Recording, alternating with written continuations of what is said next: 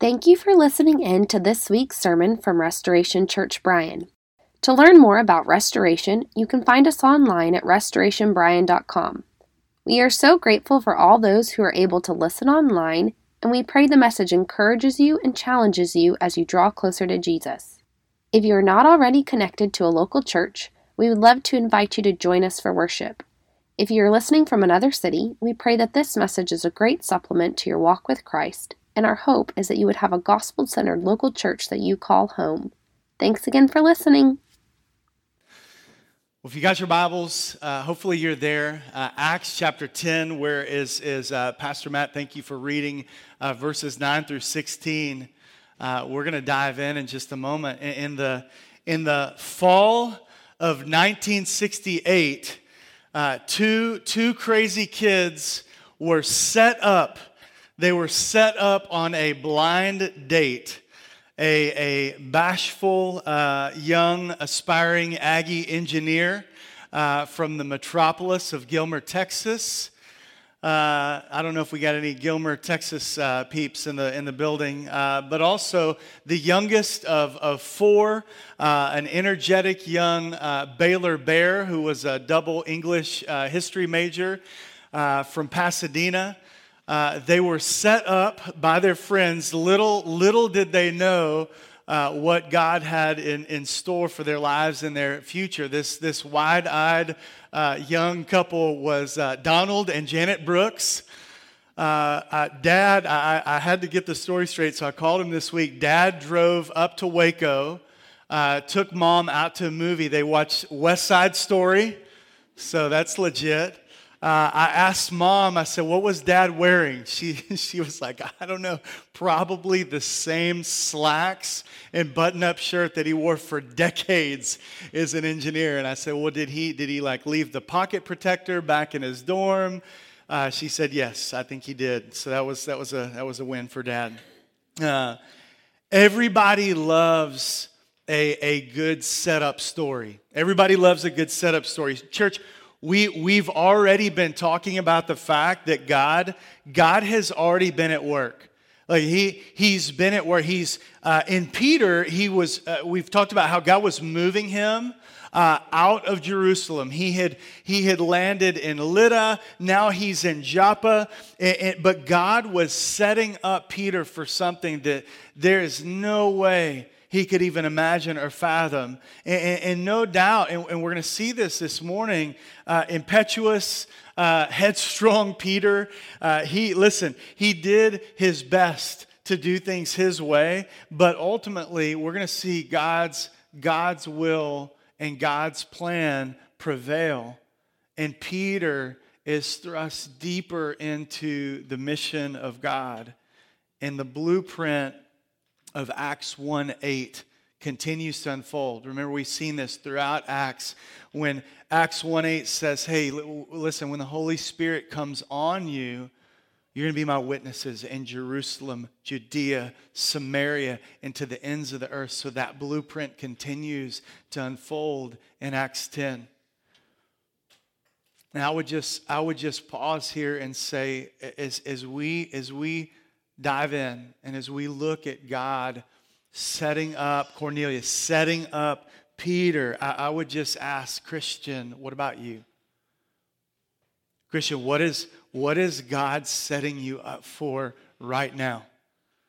See, again, my, my fear is too many of us, we're, we are so distracted we're so distracted by the noise. We're, we're caught up in all this cultural chaos. We're, we're seduced by, by the pull of the world and what the world is telling us to think or, or how to behave, what to do. And listen, Christian, if, if, if that's you, uh, you, you might just be oblivious to the fact that God is trying to set you up. He's, he may be trying to set you up for your next kingdom sort of mission assignment, uh, and, and you, may, you may be missing it.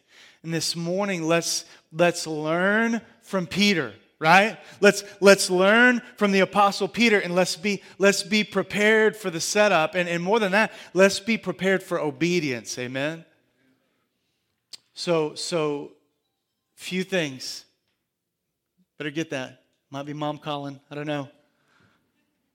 Few things, three things that we see that, that God is, is all about this morning in our text. As you look at verse 9 and 10, the first thing that God is about, God is about preparation.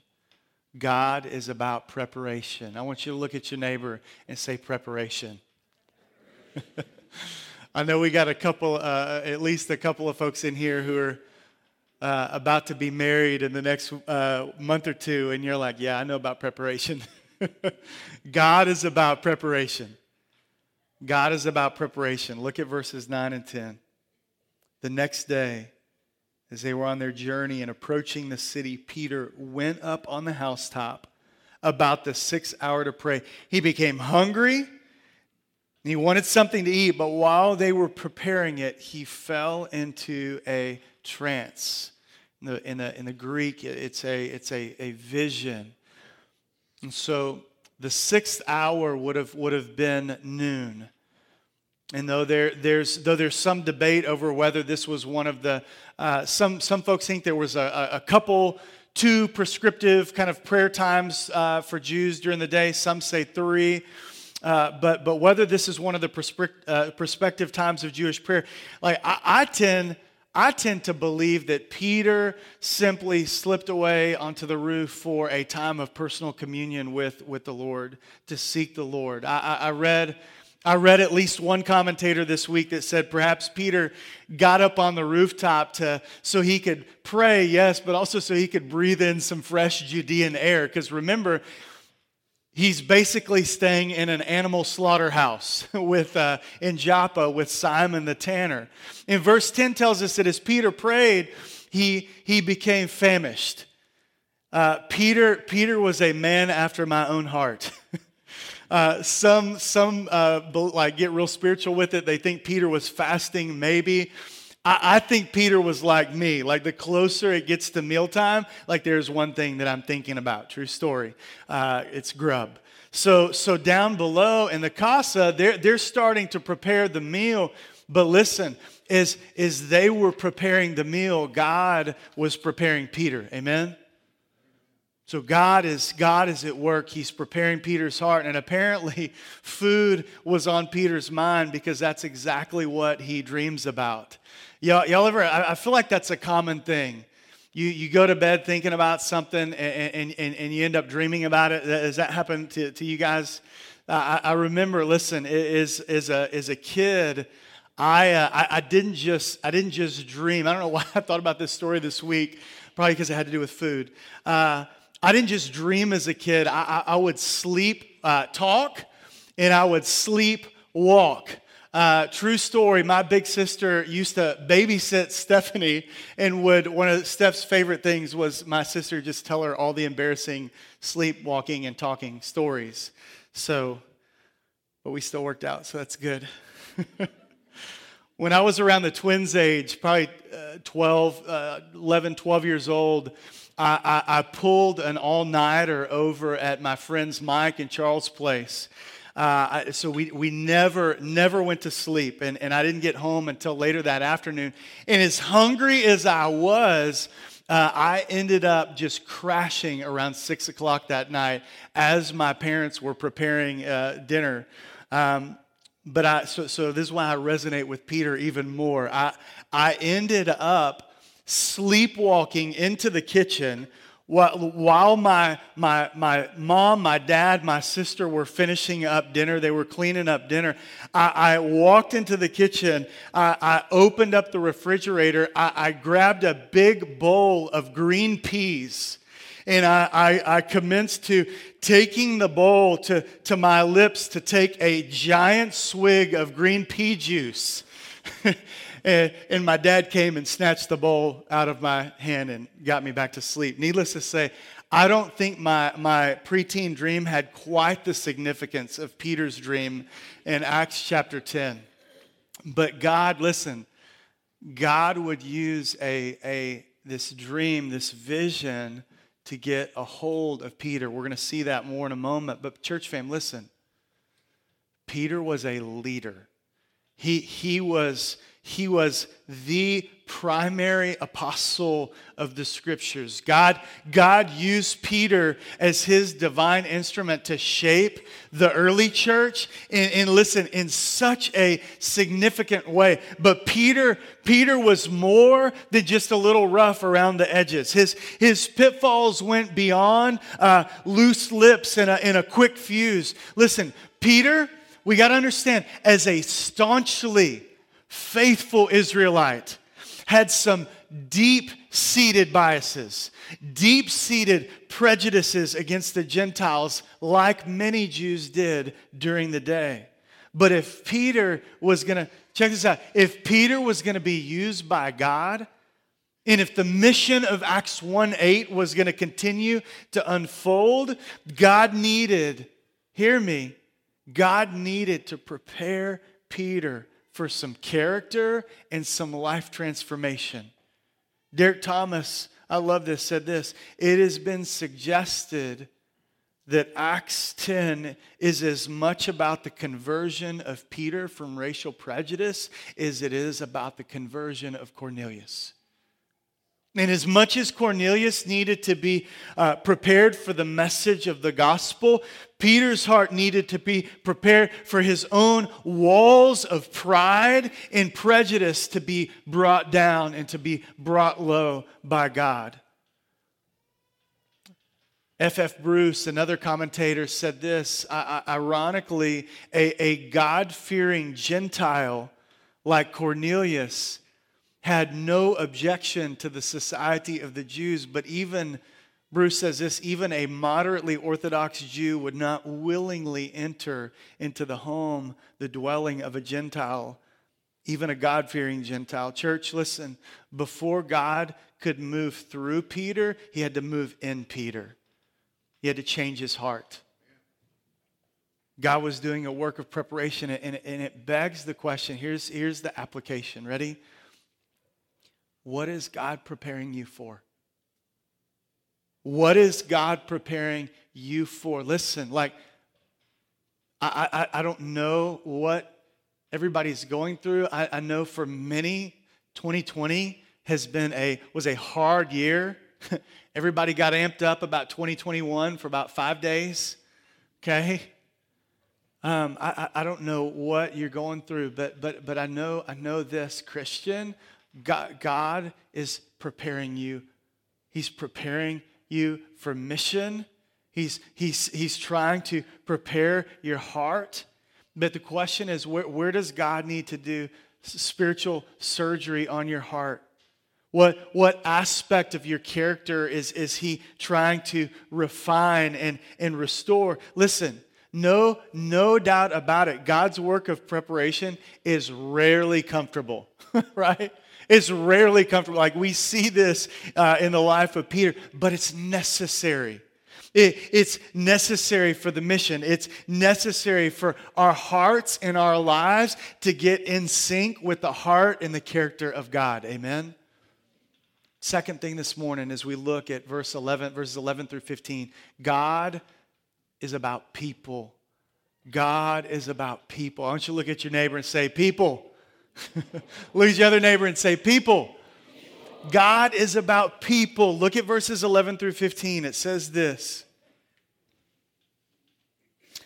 He fell into a trance and he saw the heavens opened in something like a great sheet descending, being let down by its four corners upon the earth. In it were all kinds of animals and reptiles and birds of the air. And there came a voice to him Rise, Peter, kill and eat. Verse 14. But Peter says, by no means, Lord, for I have never eaten anything that is common or unclean. And the voice came to him a second time What God has made clean, do not call common. God is, God is about people. Listen, God, this is a big deal at restoration. God, God speaks primarily through his word. Amen? God speaks through the scriptures. But he, listen, the Spirit of God is, is not limited in how he can move and how he will move in, in people's lives. Amen? God still works and God still moves, I believe, through dreams. Pastor, Pastor Steph and I have heard stories. Pastor Tony Merida tells a story of an old classmate not, not too many years ago who was ministering to Muslims in Washington, D.C. And, and, and Merida says one day a Muslim man approached his friend and asked, uh, Who is I am? Who is I am? I keep seeing I am in my dreams. And after giving a, a summary explanation, he gave the, the seeker a Bible and he encouraged him to read the Gospel of John. And it wasn't long until he led this man to faith in Jesus. And at the point, at that point, the, the, the man who had been converted to Christianity said, Many of the I am statements that I read in John, I first heard in my dreams. Back to the word. Church, God, listen, God was at work. He, he used this double vision in Cornelius and in Peter's lives. And in verse 11 and 12, in his vision, Peter, he, he sees this, this sheet drop down from the heavens, and it's filled, check this out, with both clean and unclean animals. And then, and then the unthinkable.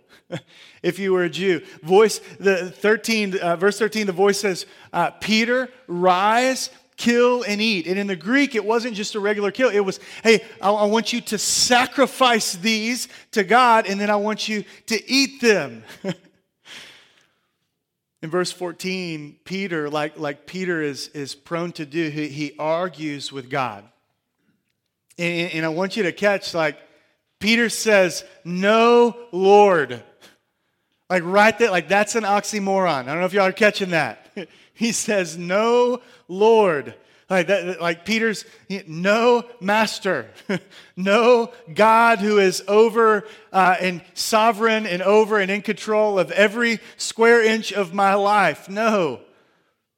But then look at his response I've never eaten anything that is common or unclean. See, the very thought the very thought of a faithful Israelite eating something that, that, that, was defiled, something prohibited by, by Levitical law, like this was, this was appalling. Like you think back to Daniel Think back to Shadrach, Meshach, and Abednego and, and Daniel, his three friends, who, who they were willing even to put their lives on the line to stay true to the diet prescribed by God's law. Even, even in, a, in a foreign land, they would not defile themselves with Gentile food. And, and the question you got to ask is why?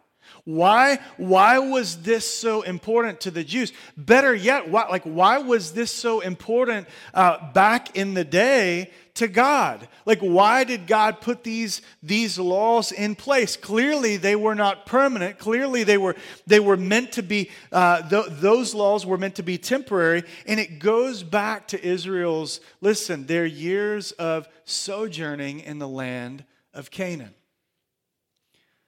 there was this constant pull to be like the nations. There was this constant pull to be like the nations around them, to worship their gods, to, to accept their, their customs and their ways. So for Israel, with the, the with circumcision, with their Sabbath laws, with their dietary laws. They were a means of, listen, visibly setting them apart from the surrounding nations. You have to go back if you want to jot down Leviticus 11. If you also, if you want to jot down Deuteronomy chapter 14. But church fam, listen, it's important to understand, and Derek Thomas says it like this as tempting as it is to think that this is a divine form of uh, sort of health management in more primitive times, Thomas says this the reason given for these laws has more to do with holiness than hygiene. Y'all with me this morning? The reason given for these laws had more to do with holiness than hygiene. The, more, the, the, the purpose was moral and spiritual, designed to create a difference between Israel and Canaan. Listen, church fam, it, it was, we talked about this a little bit uh, last Sunday. It, it, was, it was never about the food. Listen, like that pork belly was not intrinsically evil in Peter's day, just like, praise the Lord, it's not intrinsically evil in our day. Rather, the dietary laws were a means uh, to the end of being holy. Uh, being set apart for God, which is a major emphasis of Leviticus. But then, it, it, so, so it's like this. When we say, why, why did God hand these down? Every, every parent knows when, when your kids are little, you have some variation of, of the, the stranger danger conversation. Although none of my kids apparently have ever met a stranger. Um, but you have these true story. Uh, but you have you have that conversation, and, and, now, of course, listen. We all know, like obviously, uh, not not every stranger is is an evil horrible person. But, but the, the comprehensiveness of the instruction for your children and, and its enforcement acts sort of as, a, as this, this safeguard for your kids. So, for example, uh, you know, making sure that our, our kids uh, is, is they more and more using technology, don't just get on open chats, making sure that they don't uh, open themselves up to uh, adults that we don't know and that we don't trust trust. Eh, so, so Paul, Paul, follow me. Paul talks about this in Galatians 4. It's, it's like God was treating Israel like a child. God was treating Israel like a child to protect them from dangers and deception that they didn't even see, that they, that they, they, they couldn't see. And so every parent knows that the drill with little ones, like in, hey, like don't don't touch that. Like, hey, seriously, please do not eat that. Put put the bug down, right? Like, don't don't don't touch that. Don't don't eat that. Um, but with God, it wasn't just about the food. It was about Israel remaining faithful to Him. It was about Israel being set apart unto God. But somewhere in the mix, Israel started to believe that they were better. And, they, they started to refer to the Gentiles as dogs. And they thought of them that way. And because so much of, of social life happens around the table, they, they, they didn't and they wouldn't mix with the Gentiles. They, they wouldn't enter into their homes. And also along the way, Israel got it all twisted and they began to think that, that somehow the diet itself is what made them clean and what made them holy, not the God who had called them out. And so that's why when Jesus comes along, Jesus had to set everybody straight. So you see this in Mark chapter 7, verse 14. Jesus, he calls the people to him in Mark 7 14 again, and he said to them, Hear me, all of you, and understand there is nothing outside a person that, be, that by going into him can defile him, but the things that come out of a person are what defile him.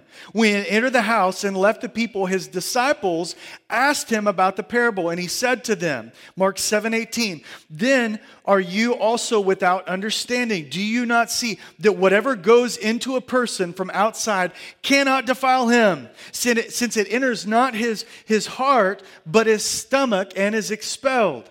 Thus he declared all foods clean.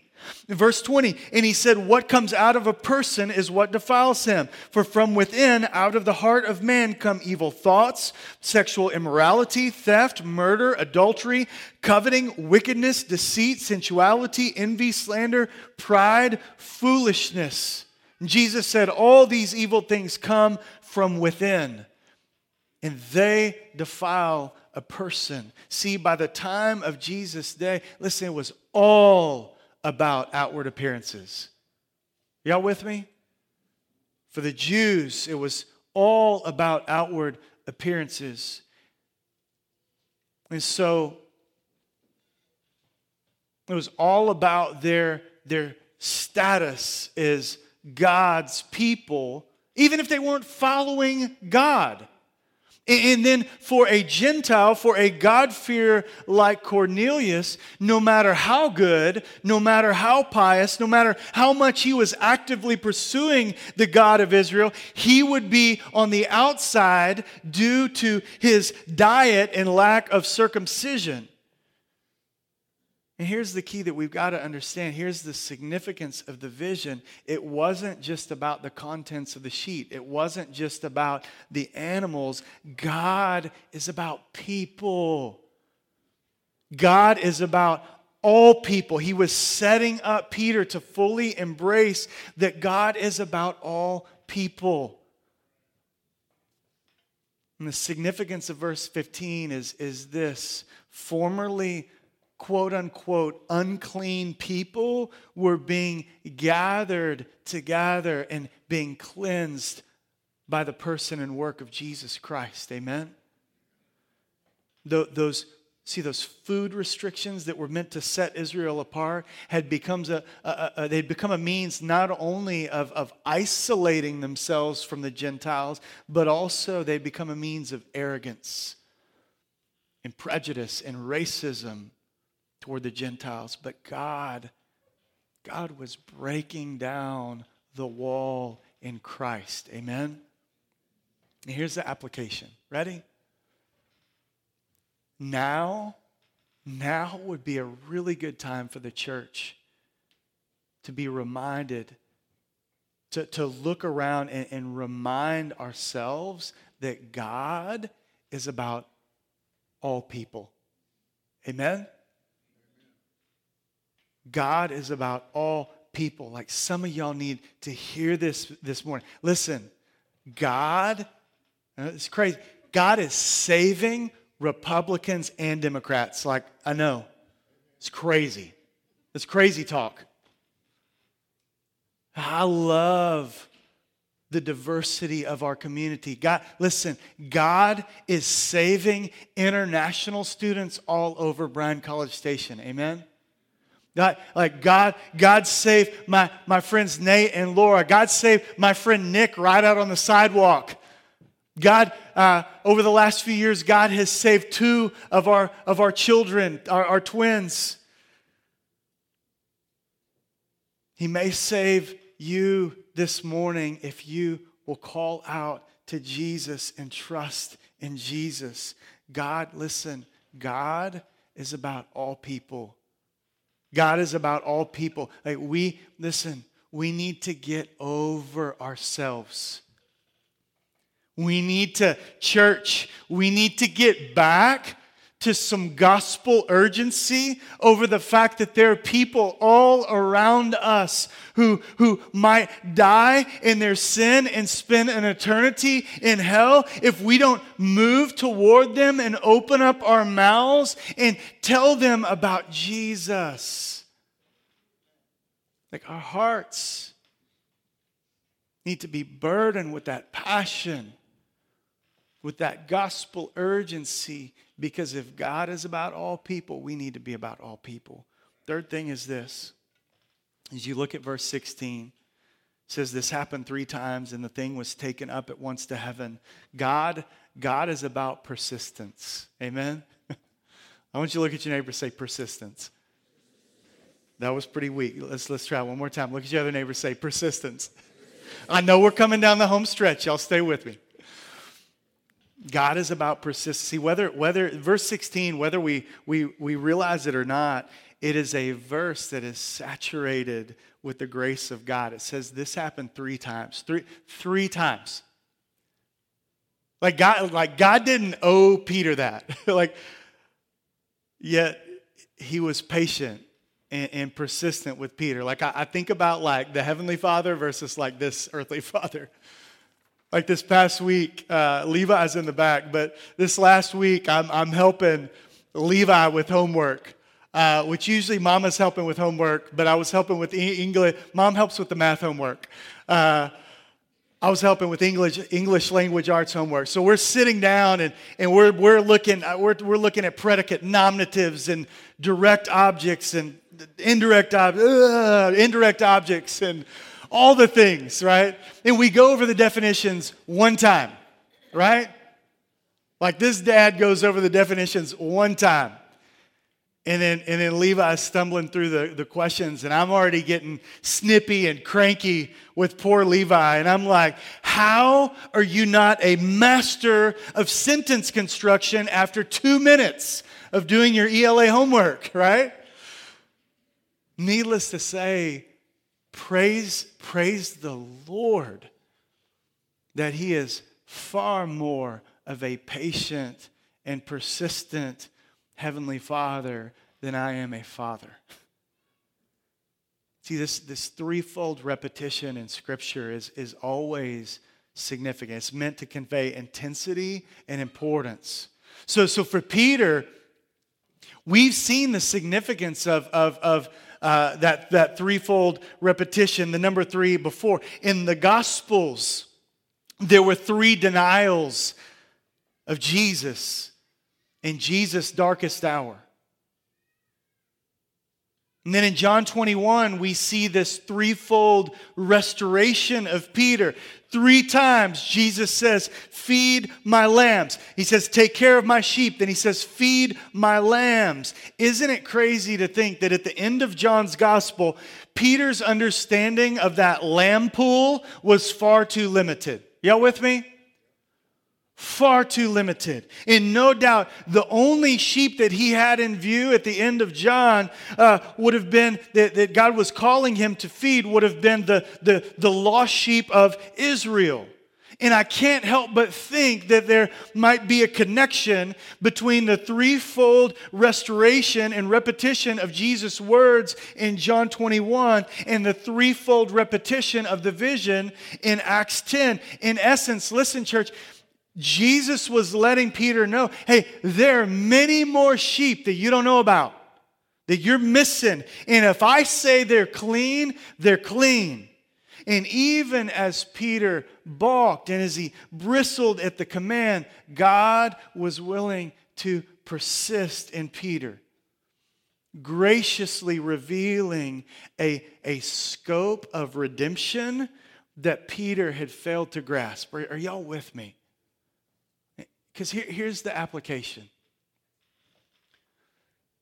this is us.